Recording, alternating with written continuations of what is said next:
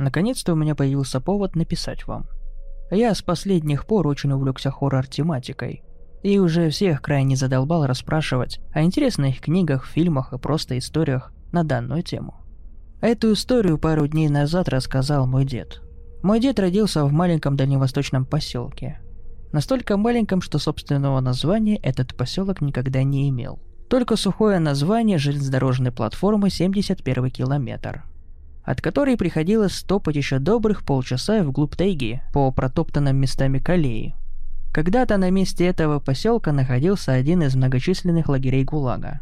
Он был сравнительно маленьким, не более несколько сотен человек. Они находились там для обеспечения работоспособности железной дороги. Но в 46 году, после исчезновения заместителя начальника этого самого лагеря, его было решено ликвидировать, а заключенных перевести на другие объекты. Но кому-то необходимо было следить за этим участком железной дороги. Так и появился этот безымянный поселок. Одним из погожих летних дней мой дед, будучи тогда еще 13-летним пацаном, отправился со своими двумя приятелями Мишей и Юрой на рыбалку к небольшому озеру, находящейся вблизь этого поселка. Тропа, ведущая к этому озеру, ушла вдоль опушки леса и была исхожена, что говорится, вдоль и поперек. Поэтому в тот день они решили немного разнообразить свой привычный маршрут – прогулкой по лесу. Свернув с тропы, они направились в сторону озера, попутно разглядывая всяческие коряги, встречающиеся им на пути, и наслаждаясь красотами дальневосточного леса. Да так засмотрелись, что и не заметили, как сбились с пути и заблудились. Благо ребята были они крепкие, деревенские, поэтому в панику впадать не стали, хотя и им было, честно сказать, страшновато. Миша, будучи самым старшим на данный момент, ему было 14 лет, и одновременно самым наглым, скомандовал двигаться в направлении прямо. И никуда не сворачивать. Его отец был опытным охотником и часто брал сына с собой в лес. Собственно, оттуда Миша и знал, что в том направлении течет небольшая горная речушка, которая как бы полумесяцем огибает лес и впадает в то самое озеро, куда они и направлялись. Так что в любом случае сильно зайти вглубь тайги, если они пойдут в том направлении, у них никак не получится. Сказано, сделано. Ребята решительно двинулись по заданному маршруту, ожидая с нетерпением встречи с заветной речушкой.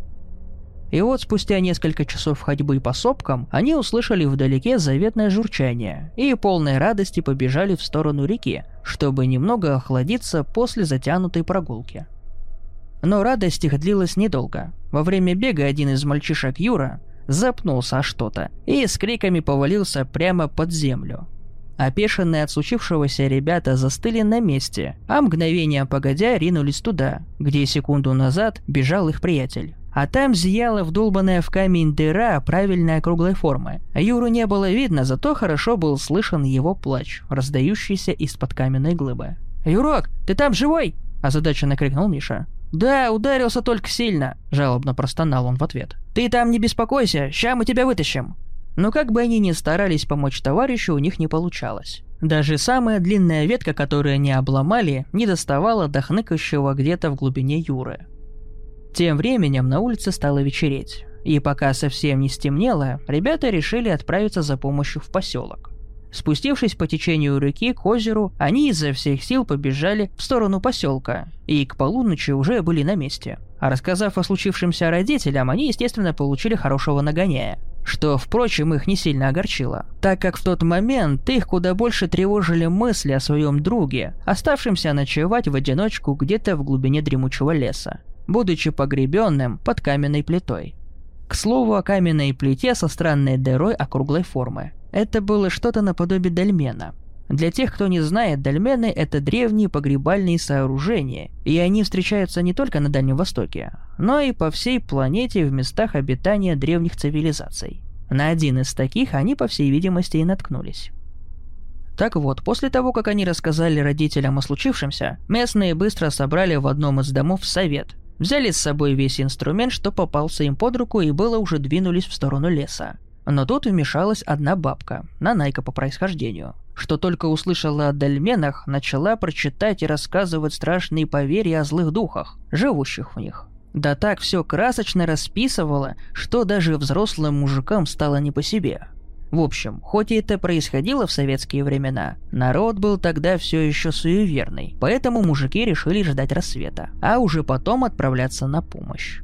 И уже утром, когда они наконец добрались до места заточения мальчишки, никого к своему ужасу там не обнаружили. Даже самые суровые мужики начали прочитать как тананайская бабка и вспоминать ее рассказы. Кричать в дыру было бесполезно, никто не отзывался, и было принято решение спуститься вниз. Но дыра была слишком узкой для того, чтобы туда пролез взрослый мужчина. А спускать туда своего ребенка никто в здравом уме не согласился, поэтому было решено расширить проход.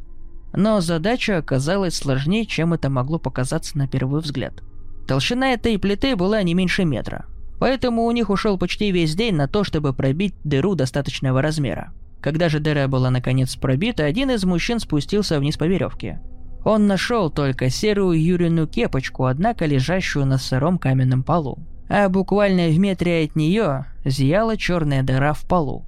Как оказалось, что они раскопали, это была лишь малая часть огромного дольмена. Под плитой располагалась квадратная комната высотой и шириной примерно 5 на 5 метров.